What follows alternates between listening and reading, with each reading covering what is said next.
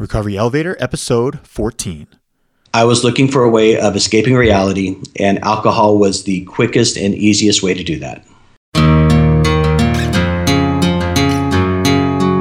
Welcome to the Recovery Elevator podcast. My name is Paul. Thank you so much for joining us. According to my Recovery Elevator sobriety app tracker on my iPhone, I have been sober for eight months, two weeks, zero days, nine hours, 16 minutes, and 28, 29, 30 seconds. Now, the iPhone app available on iPhone and Android has only been out for two months, yet we're already on version three.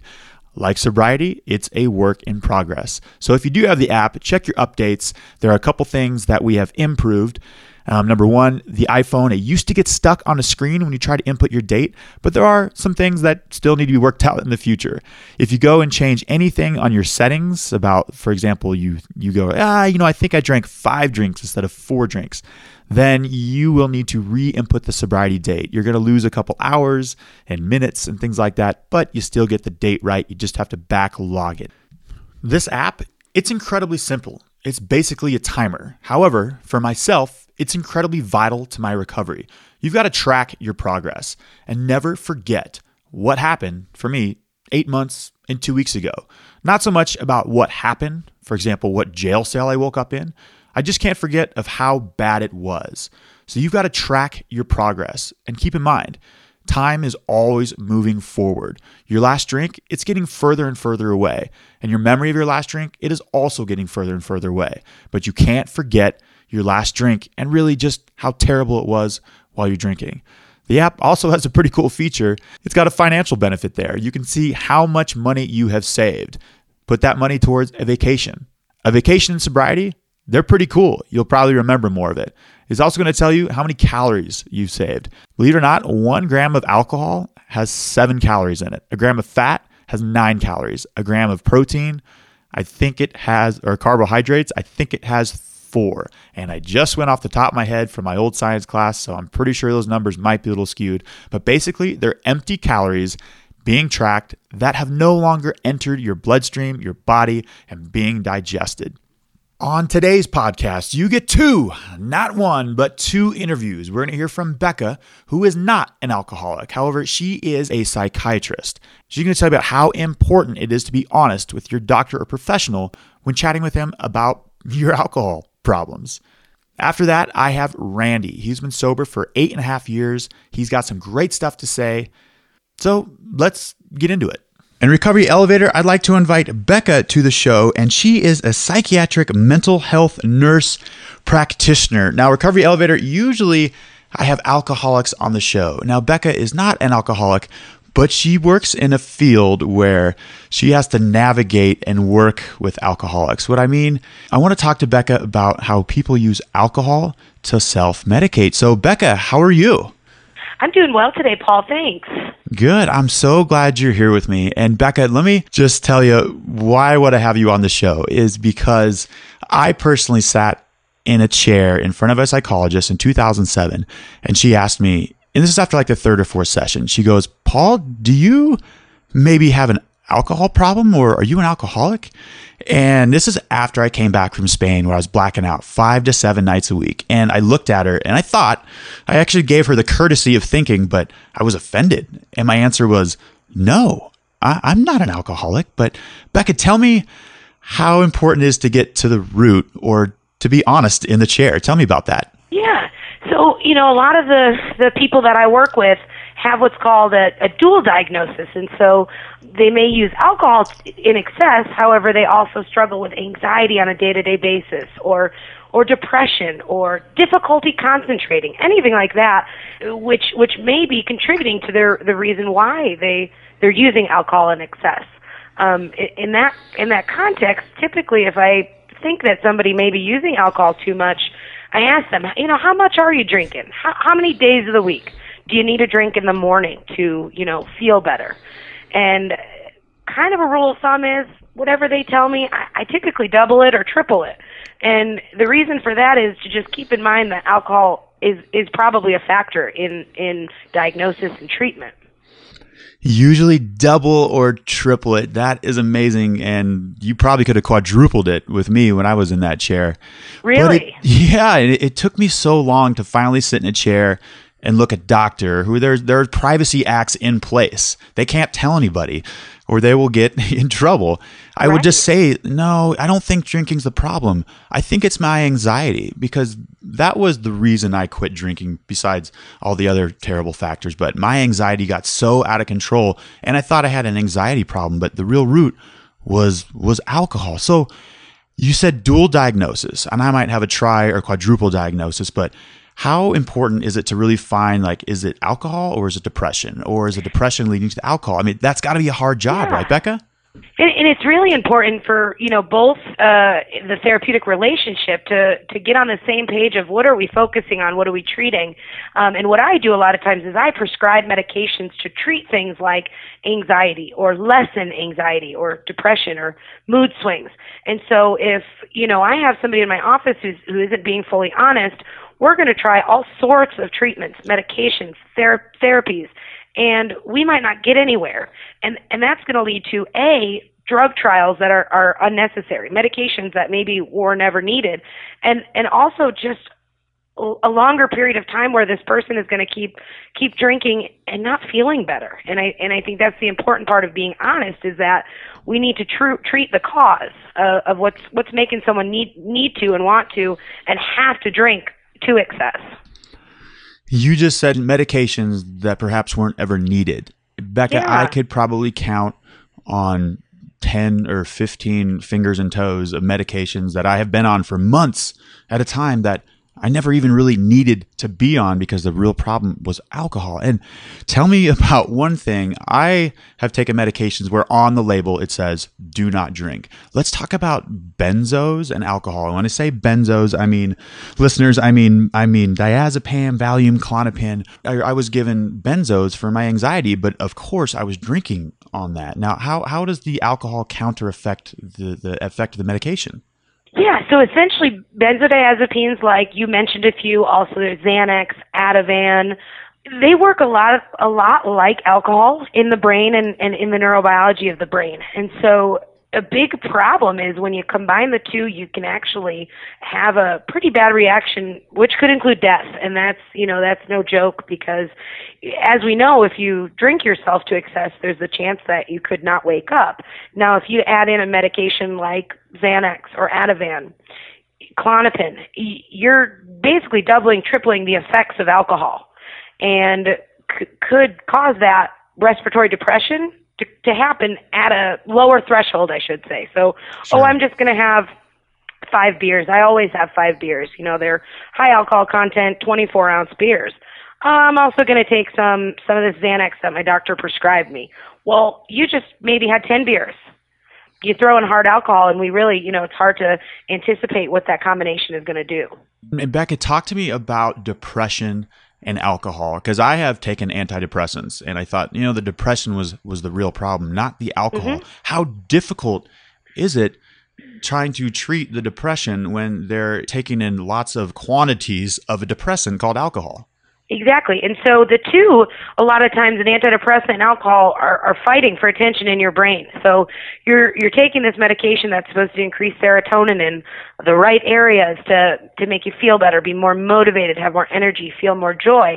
And then you're taking alcohol, which is a, a depressant um, that's at a central nervous system level, and a, as well as takes away your energy, your motivation, uh, drains your um, thought processes, so you can't think very well. And then, not to mention, the next day you wake up and the depression cycle. Oh, I forgot to take my antidepressant. I drank. I told I told myself I wouldn't, and now I'm ashamed of myself. So I'm in the cycle. They they don't work well together. That that's for sure. Ashamed. I'm ashamed to tell my friends, but I'm also ashamed to tell the person I'm paying money to in a closed, safe environment. That is the terrible thing about this. And that's a good point, Paul. You say, you know, you're coming here to receive a service. You're paying for the service, whether it's out of your pocket or your insurance. Mm-hmm. And so to not be fully honest, you're wasting your money, really. Yeah, money, my time, and your time. Right. Now, Becca, Tell me what listeners can hopefully experience in the first month, two, three, four, five months, a year down the road when they do decide to take the plunge and quit drinking and they do have dual diagnoses as be alcoholic and depression or what have you seen right. personally when people just eliminate alcohol from their diet so honestly the first month is probably going to be terrible um, you know, people are used to using alcohol either to self-medicate their anxiety, to self-medicate thinking about their depression. You know, it's not necessarily taking away their depression, but you don't have to think about it if you're blacked out and numb. So the first month or or couple months are, are going to be really difficult and those symptoms that you thought maybe you were self-medicating may seem worse. Uh, we might also, if you're working with somebody with your mental health, we might also see that some diagnoses that we didn't know were there come out. As you get away from alcohol further, your concentration is typically going to improve and your anxiety is going to decrease. Your motivation is going to improve and usually your life structure, like your your sleep wake cycle, let's talk about that, that's going to improve. So when people are drinking, they're usually a lot of times drinking till they black out or pass out. And so they're in no sort of real circadian rhythm. And so when we see people return to this, uh, a lot of areas of their life improve in that they're getting up at a decent time. They feel like they have more energy. They have mo- more motivation. Once they become more honest with somebody who maybe could prescribe a medication, we might skip steps A, B, and C that weren't needed and, and find the right medication to keep them sober. Everything you said, including the first 30 days being terrible, has pretty much mirrored my sobriety in the last six months and five days right now. And especially the sleep cycle. When I was drinking, sure, I wouldn't black out seven nights a week, but I could not fall asleep without alcohol. And then comes the Ambiens, then comes the Tylenol PMs, then comes the copious amounts of NyQuil. But in sobriety, I phased that stuff out. And the sleeping, the, the circadian rhythms, like you talked about, are so important. And thank mm-hmm. you so much for sharing that. Becca, I know you're busy, but what parting piece of guidance can you give to somebody who's thinking about quitting alcohol? I think honesty and openness with yourself and those who are trying to help you. When you're first deciding you're not going to use alcohol, you might not be like you, Paul, and want to share with the world uh, your journey. You're ashamed, you don't want to tell people. But when you come into an office and meet with someone who says to you the first day, hey, everything you tell me is confidential unless you tell me you're going to hurt yourself or somebody else, be mm-hmm. honest be honest. Uh, the time frame it's going to take to help you is, is going to be shorter if, if you're honest. I wish I'd have heard that piece of advice. Be honest with your medical professional years ago. So, yeah. Becca, thank you so much for joining us. Greatly appreciated. All right. Thanks, Paul. Bye bye. I found it astonishing, but it makes a lot of sense that a psychiatrist has their own rule of thumb in place, which is basically add two or three, triple, quadruple, whatever amount of alcohol you say, they're going to quadruple that or triple that and assume that's the amount that you're drinking. For me, the catalyst for sobriety was anxiety. I got anxiety so bad after I drank, and I just didn't put two and two together. I would go on a binge and get incredibly drunk. And I would have anxiety the next morning so bad that I would swear myself off whatever I thought was contributing to that anxiety problem, but I never put two and two together. Could the alcohol possibly creating the anxiety? And you betcha. In fact, the anxiety after eight months and two weeks of sobriety, it hasn't fully dissipated, but I can tell you right now, it's a whole heck of a lot better. And that is where the downward spiral starts. Because I know after a couple weeks of anxiety, or a prolonged duration of anxiety, I know exactly what will have the quickest short term, keyword short term cure of that anxiety is alcohol. But what happens when I sober up? That could be the next morning. Heck, it could be five days later. Anxiety is returning. Will it return at the same level as before? No. It will increase. The anxiety will come back stronger. So that's the double edged sword with alcohol and anxiety for me. And I'll explain more later in a different episode of how my anxiety attack in Spain, how I got into a taxi cab, told them, I am having a heart attack. Disregard all traffic lights. Just hurry as fast as you can to the hospital. I thought I was having a heart attack, but it was anxiety due to alcohol. It's not fun to say this on a podcast, but I probably do have a dual diagnosis, a tri diagnosis. And not probably, I do. I have an anxiety disorder. I have a focus disorder. But teasing out what is really the issue at hand now that I can sit and chat with a medical professional and be honest with them is a whole heck of a lot easier than before when the doctor just had this glazed look on his face being like, "Uh, did you drink last night?" And I'm like, "No, no." Uh, how much do you drink? Well, not much, you know, ever so often, you know, like a normal person. Uh, let's talk about your drinking habits. I told you, doctor, I don't drink that much. It's so much easier now to really get to the root of the problem. But now let's hear from Randy. And Recovery Elevator, I am excited to invite Randy to the podcast. Randy, how are you? I'm doing really, really well. I'm excited to do this um, and see where it goes. If yeah. I can help someone out with their process, I'm ready to do that. Thanks for joining us. Let's dive right into it. Randy, how long have you been sober? It has been eight and a half years eight years and five months, if we're going to get really specific about it. Sure. But eight and a half years of, of, of no alcohol. Now, backtrack me back eight and eight years, five months ago, to when your elevator had perhaps hit its bottom, and what made you finally decide it was it was time to stop drinking? Well, I think everybody who hits that bottom point has their own really dramatic and spectacular story to tell, and I'm no different on that. Um, I got a DUI and it was really, really messy and scary because I did not even remember getting behind the wheel of the car. Mm-hmm. And that's when I suddenly had to face it in a really dramatic way. No, this shit's real.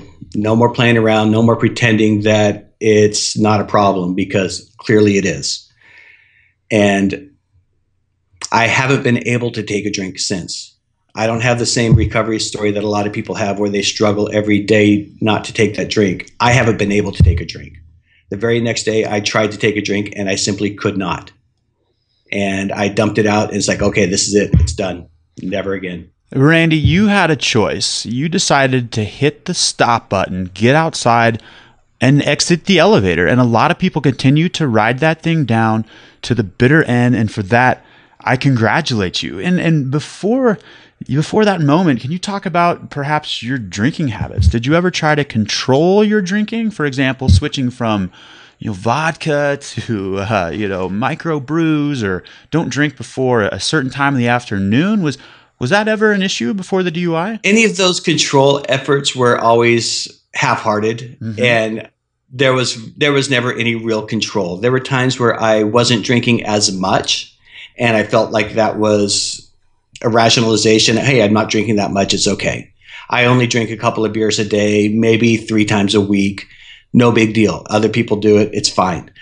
Um, but then I would have those really messy blackout drunk nights that I could not justify. You know, there were periods in my past where I was, you know, drinking to excess five nights a week, mm-hmm. always at the bar. And I would show up at the bar even if I didn't have money because I knew people would buy me drinks because I would hook them up on their nights when they were broke. So there was always a way to get a drink. And yeah, I just, there were times when it was very, very messy. And I made some really stupid judgment calls. I got uh, jailed a couple of times for shoplifting. I was doing a lot of drugs. I was just being a complete loser, for better, you know, for lack of a better word. And there's a lot of psychology that you can, you know, look at there. But basically, what it came down to is that I was looking for a way of escaping reality, and alcohol was the quickest and easiest way to do that.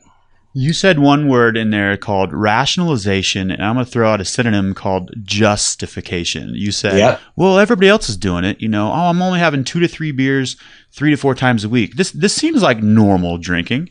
And that is the problem with, with justification and the control issue recovery elevator.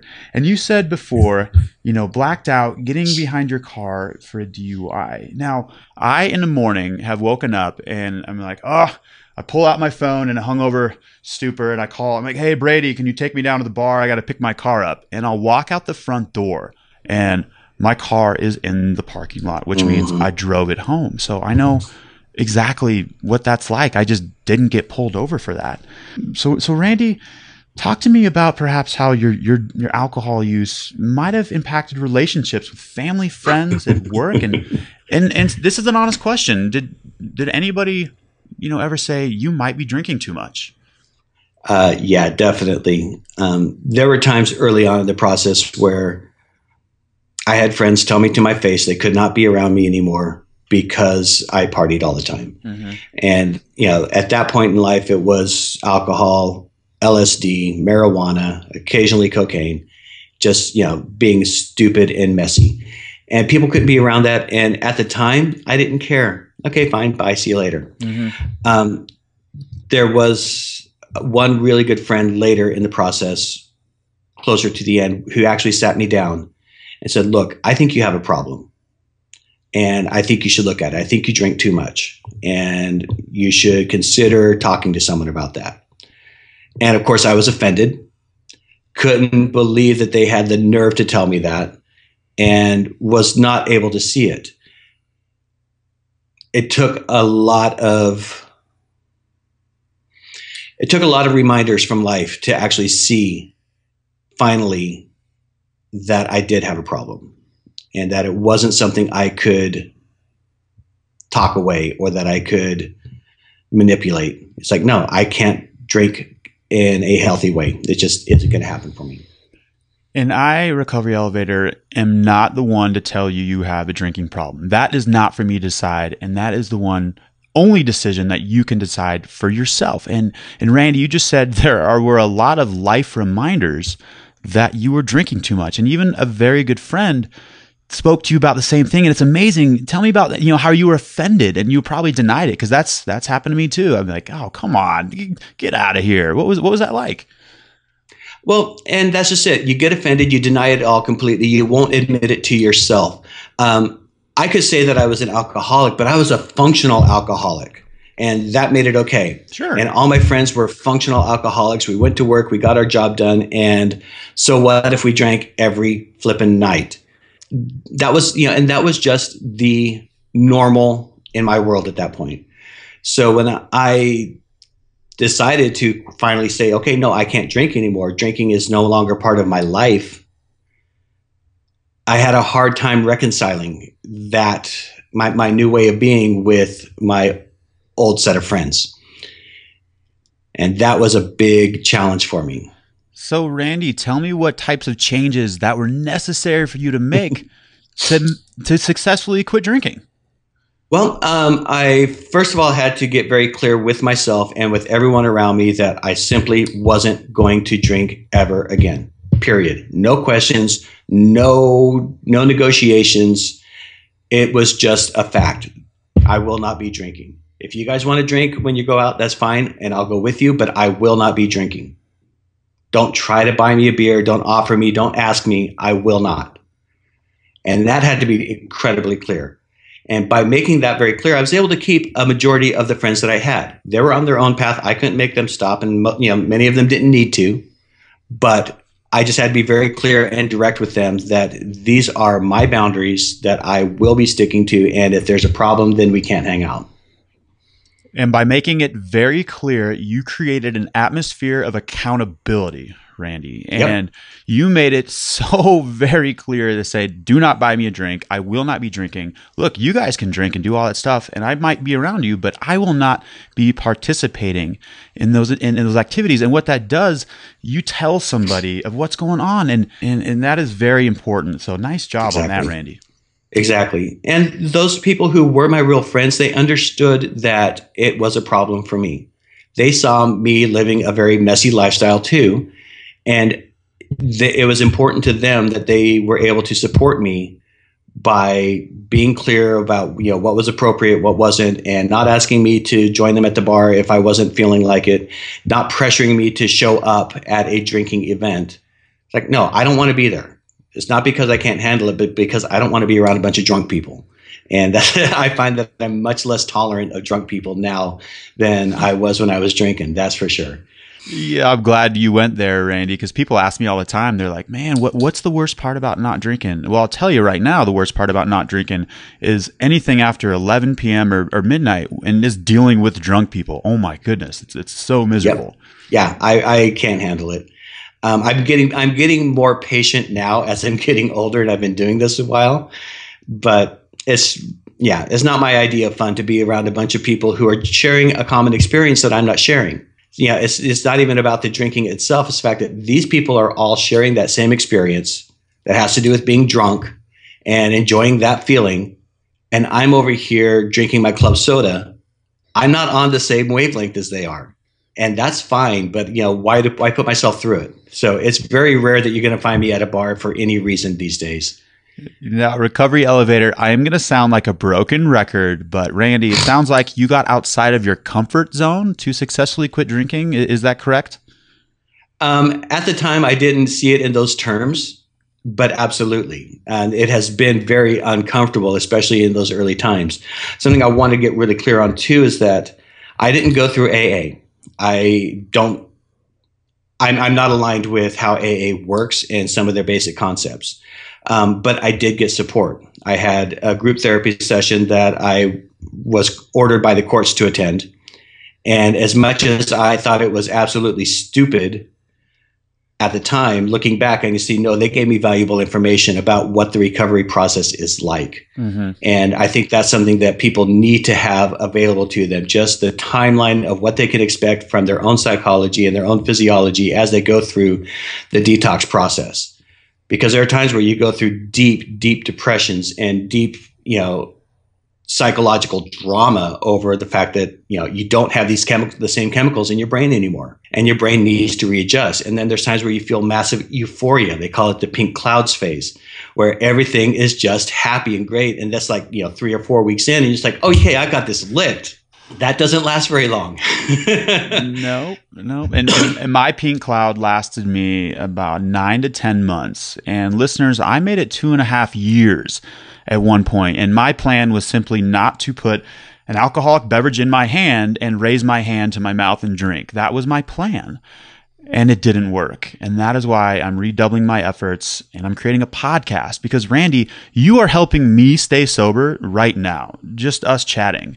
Oh, my pleasure, of course. And anytime I can talk to somebody and support them in this process, I want to do that. Um, something that you had mentioned earlier, and I, I, I picked up on it on your introductory uh, episode was that this was a struggle and that this was a challenge and that that it was something that you had to work really hard at.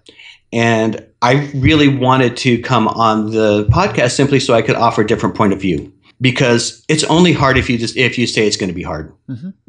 If you decide it's going to be a struggle and it's going to be the hardest thing you've ever done, well, guess what? That's what you're in for. You're in for the hardest fight of your life. But if you look at it and say, you know what?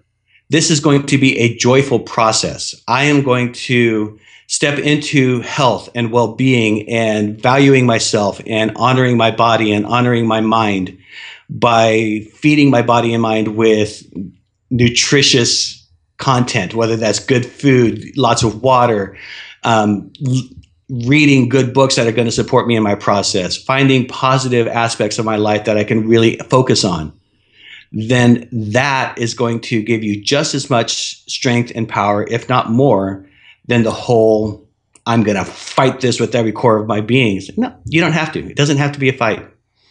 You can let go of the struggle.